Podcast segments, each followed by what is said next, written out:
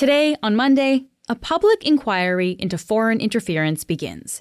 And how we got here comes down to reporting from the Globe's Robert Fife and Steven Chase. We have to go back to February 2023. That's when the Globe and Mail, uh, myself and Robert Fife, uh, first broke a story. The story Steve is talking about is based on secret CSIS documents that reveal a strategy by the Chinese government to influence Canada's 2021 election. The story fired up a national debate on foreign interference in Canada. But that was only the beginning. And it wasn't just potential influence in Canadian politics, but also Canadian academia and business. I can just read you some of the headlines going forward from there. Uh, CSIS documents detail how China targets Canadian politicians, business leaders. Canadian military found Chinese uh, monitoring buoys in the Arctic. CSIS document shows China warned its Canadian friends to be wary of foreign interference investigations. Finance Minister Chrystia Freeland warned bank founders about the risk of Chinese coercion. CSIS uncovered Chinese plan to donate to the Pierre Elliott Trudeau Foundation. So this was a, a real, almost a, a fire hose of information that we uh, we laid out over several months. And this, of course, led to uh, calls for an inquiry into the matter and how Canada was dealing with this, or if it was in fact failing to deal with this adequately. Opposition parties called for a public inquiry. But Prime Minister Trudeau resisted. He instead decided to tap former Governor General David Johnston to conduct sort of a, a mini probe, sort of a, a couple of months look around on it. And he announced that in March 2023. And this was to be uh, coupled with a, a series of closed door investigations by a number of review agencies. But it wasn't exactly smooth sailing. Mr. Johnston became bogged down, at least in the public mind and in the mind of the opposition parties, because of a, a bunch of baggage. Uh, first of all, he was a family friend of the Trudeaus. They had adjacent cottages in Laurentians. On top of that, the person Johnston appointed to oversee the probe had attended a Liberal Party fundraiser and donated exclusively to the party. And then we found out that Mr. Johnston had hired Navigator, a crisis communications firm, to help him. And this was the same firm that was working for an MP fighting accusations of having close ties with China. It was only shortly after that last episode, after Navigator resigned as the firm, that in fact Mr. Johnston decided to call it quits. In June, David Johnston resigned. But before he did, he did issue one report in May 2023, uh, a public report that said that he could find no evidence that Mr. Trudeau had ignored warnings about Chinese interference. The calls for a public inquiry only grew louder. In early September, the government uh, announced that they had reached agreement with the opposition parties and they had appointed a Quebec judge. So that was the first indication that we were on the road to a public inquiry. And this week, that inquiry is finally starting. Today, we're going to talk to Steve about what we're expecting during the inquiry, the questions around some of the people involved, and what the public could learn and might not learn from the proceedings. I'm Menaka Raman Wilms, and this is The Decibel from the Globe and Mail. Steve, thanks so much for being here. Glad to be here. So, Steve, the inquiry itself begins today on Monday. Can you just remind us, Steve, what is a public inquiry and what is the purpose of this one specifically? Well, this public inquiry uh, was set up to look at foreign interference in Canadian politics. However, it has a very uh, circumscribed mandate. It's only looking at foreign interference in the 2019 and 2021 elections.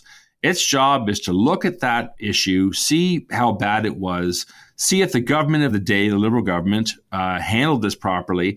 And then in a second part of the inquiry, its job is to come up with measures that could fix the system, make it easier for Canada to fend off foreign interference or to prevent foreign interference. Hmm.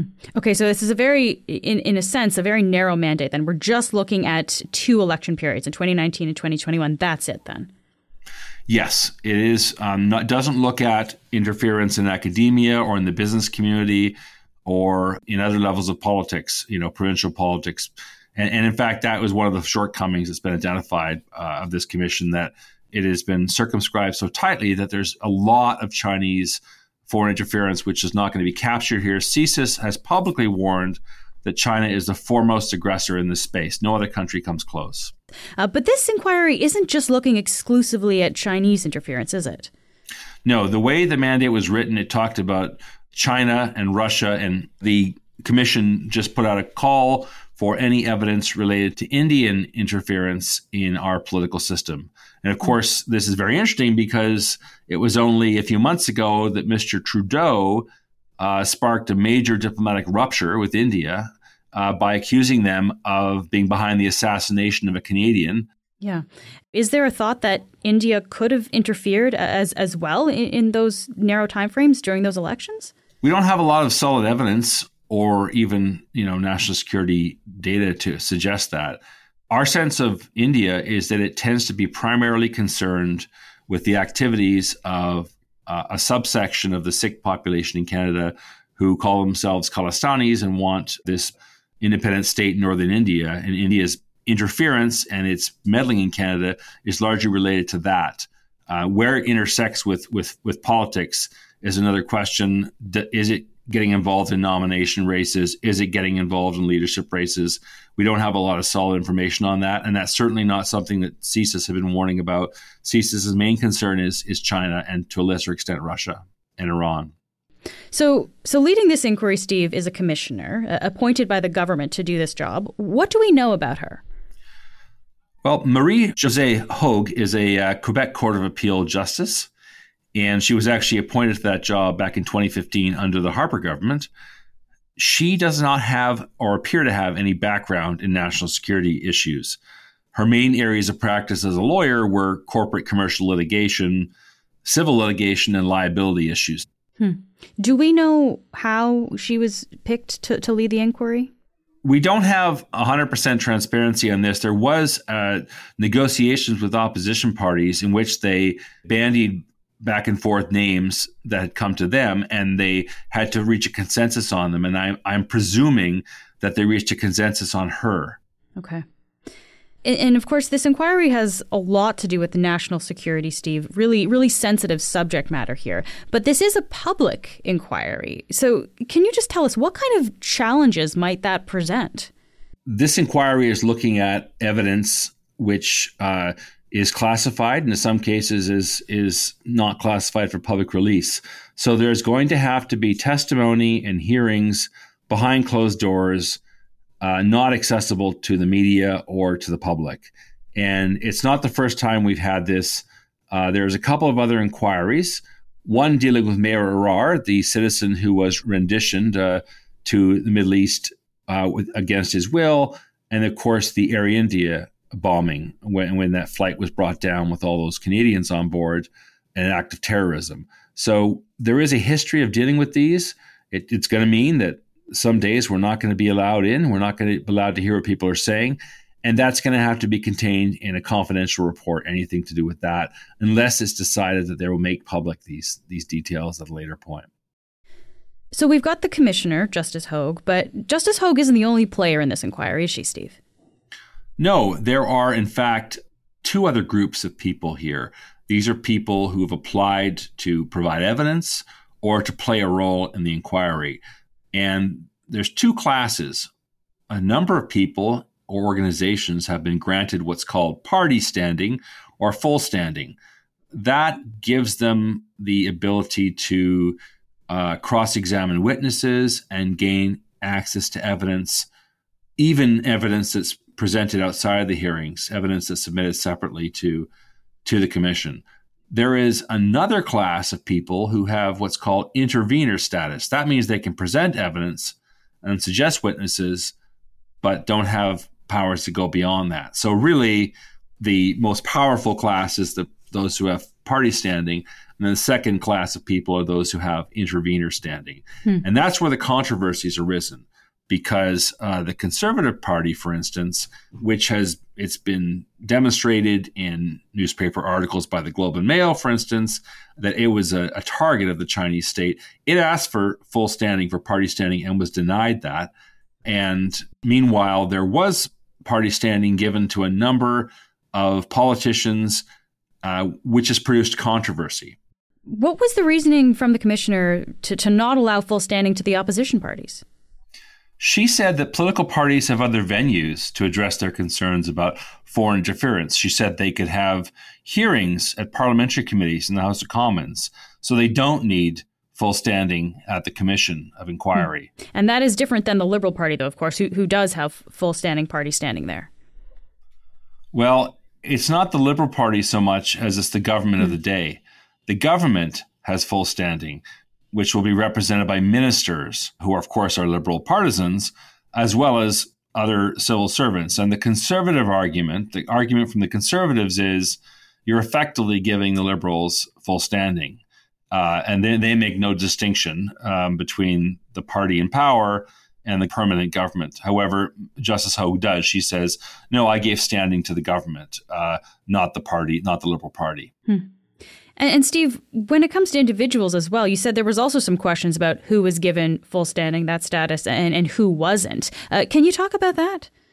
There are a number of politicians, Canadian politicians, uh, a couple of them who have been given party standing as well as one has been given intervener status. And these particular assignments have raised concern among a coalition of dissident groups, groups who, who frequently criticize the Chinese government. They represent uh, Chinese Canadian dissidents, Hong Kong dissidents, Taiwanese dissidents, Uyghurs, many groups that have been the foremost target of harassment and bullying by the Chinese government, even in Canada.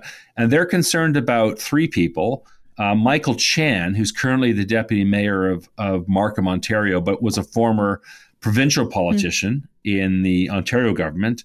And they're concerned about him because they allege that Mr. Chan has uh, possible links to and support for the, uh, the, the Chinese Communist Party and has been, in their words, an agent uh, of China. They're also concerned about Han Dong, who's been given party standing.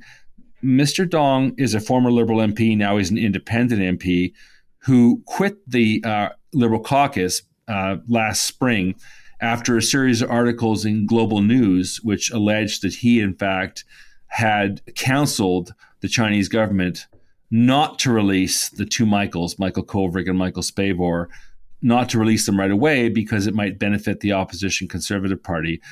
This is a story written by uh, Global News. Uh, Mr. Dong has since uh, launched a, a, lawsuit against them mm. And is seeking to clear his name. So Mr. Dong has party standing, which means he can cross examine witnesses.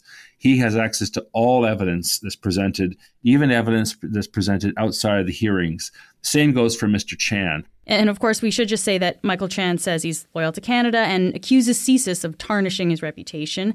Uh, and Han Dong denies any wrongdoing, and, and the allegation was deemed false by David Johnston. Correct. And there's a third individual, Senator Yuen Pau Woo, who is uh, not been granted party standing, but has been granted intervener status.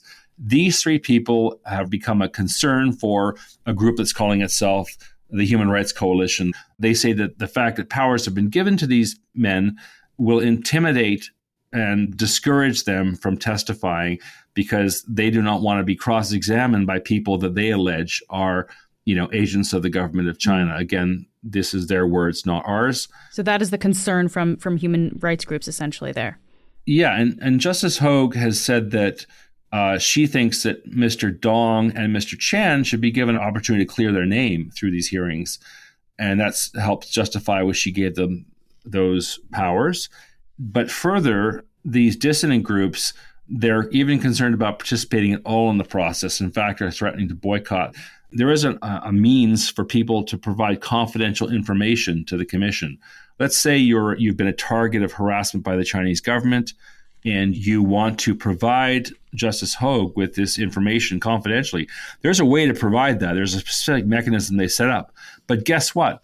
When I asked the commission, will all the parties, all the people who have party standing, have access to this confidential information? The commission won't answer the question. We'll be back in a moment.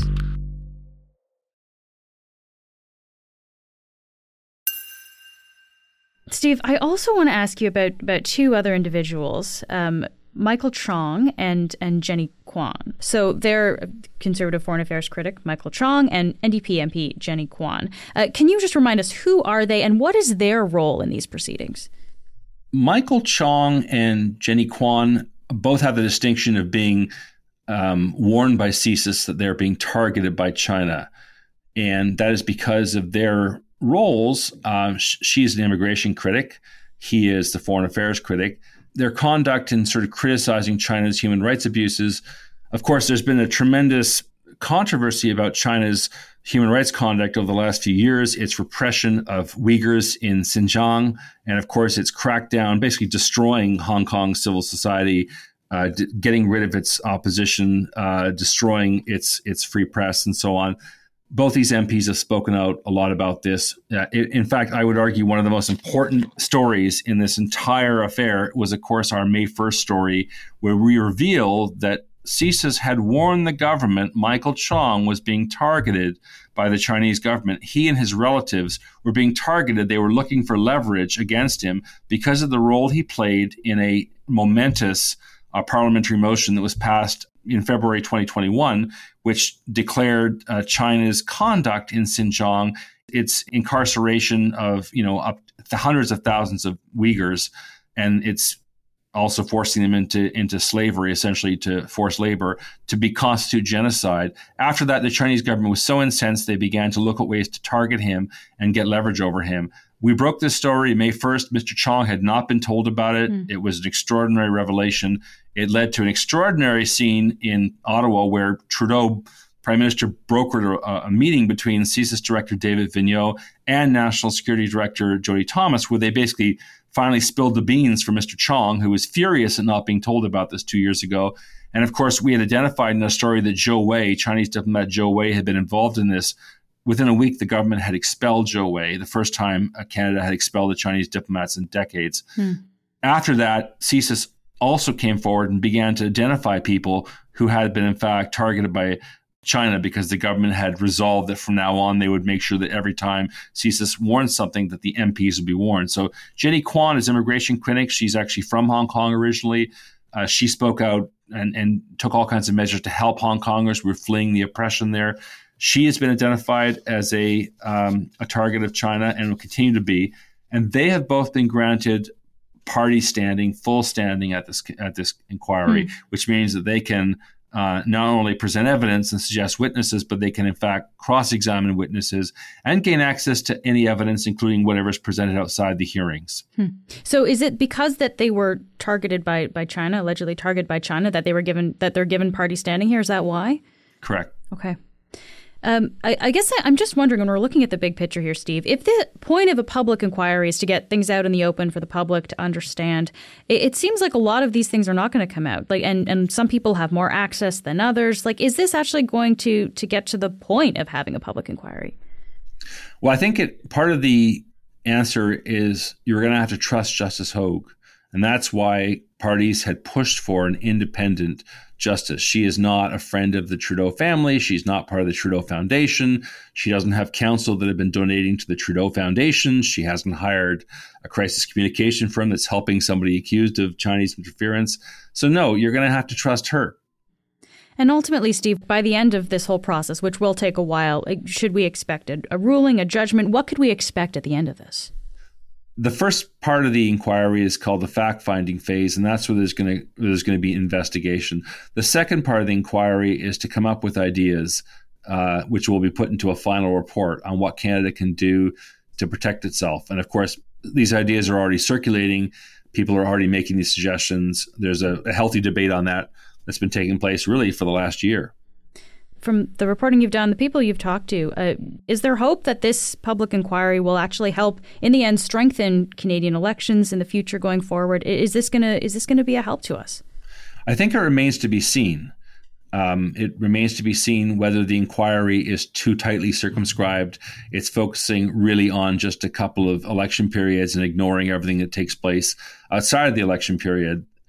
Uh, secondly, there is a concern uh, that Justice Hogue will not have access to adequate national security documents, cabinet documents, to help her unveil the true extent of the problem. It's uh, it's something that people haven't heard a lot about, but I think it's going to come out more in the days ahead. That you know, her the terms of reference really just spell out that she only has access to the same documents that David Johnston had access to, hmm. and that's a concern. So the concern is she might even not have the full picture then. David Johnston told us uh, at one point in the process, he admitted he he had incomplete information. He said that there's an ocean of information, and I looked at it just simply a big lake. He said he acknowledged there was things he could have looked at and he and he didn't look at. Hmm. So, Steve, the inquiry is set to begin today, Monday. What are we watching for this week? Well, this week is sort of almost like an intro to the hearings. It's going to start off with the scene setter uh, we're going to talk about balancing national security and the public interest, meaning the difficulties of uh, how we conduct a, a hearing uh, based on national security evidence that's sometimes classified and secret. Uh, at the same time, trying to assure the public or, or that this has been properly investigated. Then we're going to start to hear from people who, again, sort of set the scene on what's coming.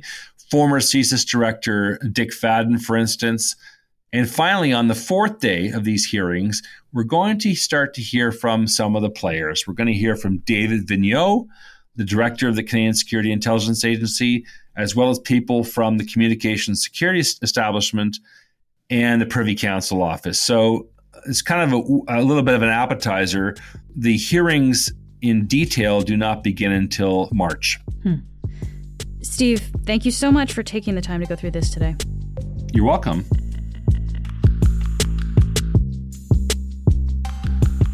That's it for today. I'm Menaka Raman Wilms. Our producers are Madeline White, Cheryl Sutherland, and Rachel Levy McLaughlin. David Crosby edits the show. Adrian Chung is our senior producer, and Angela Pacienza is our executive editor. Thanks so much for listening, and I'll talk to you tomorrow.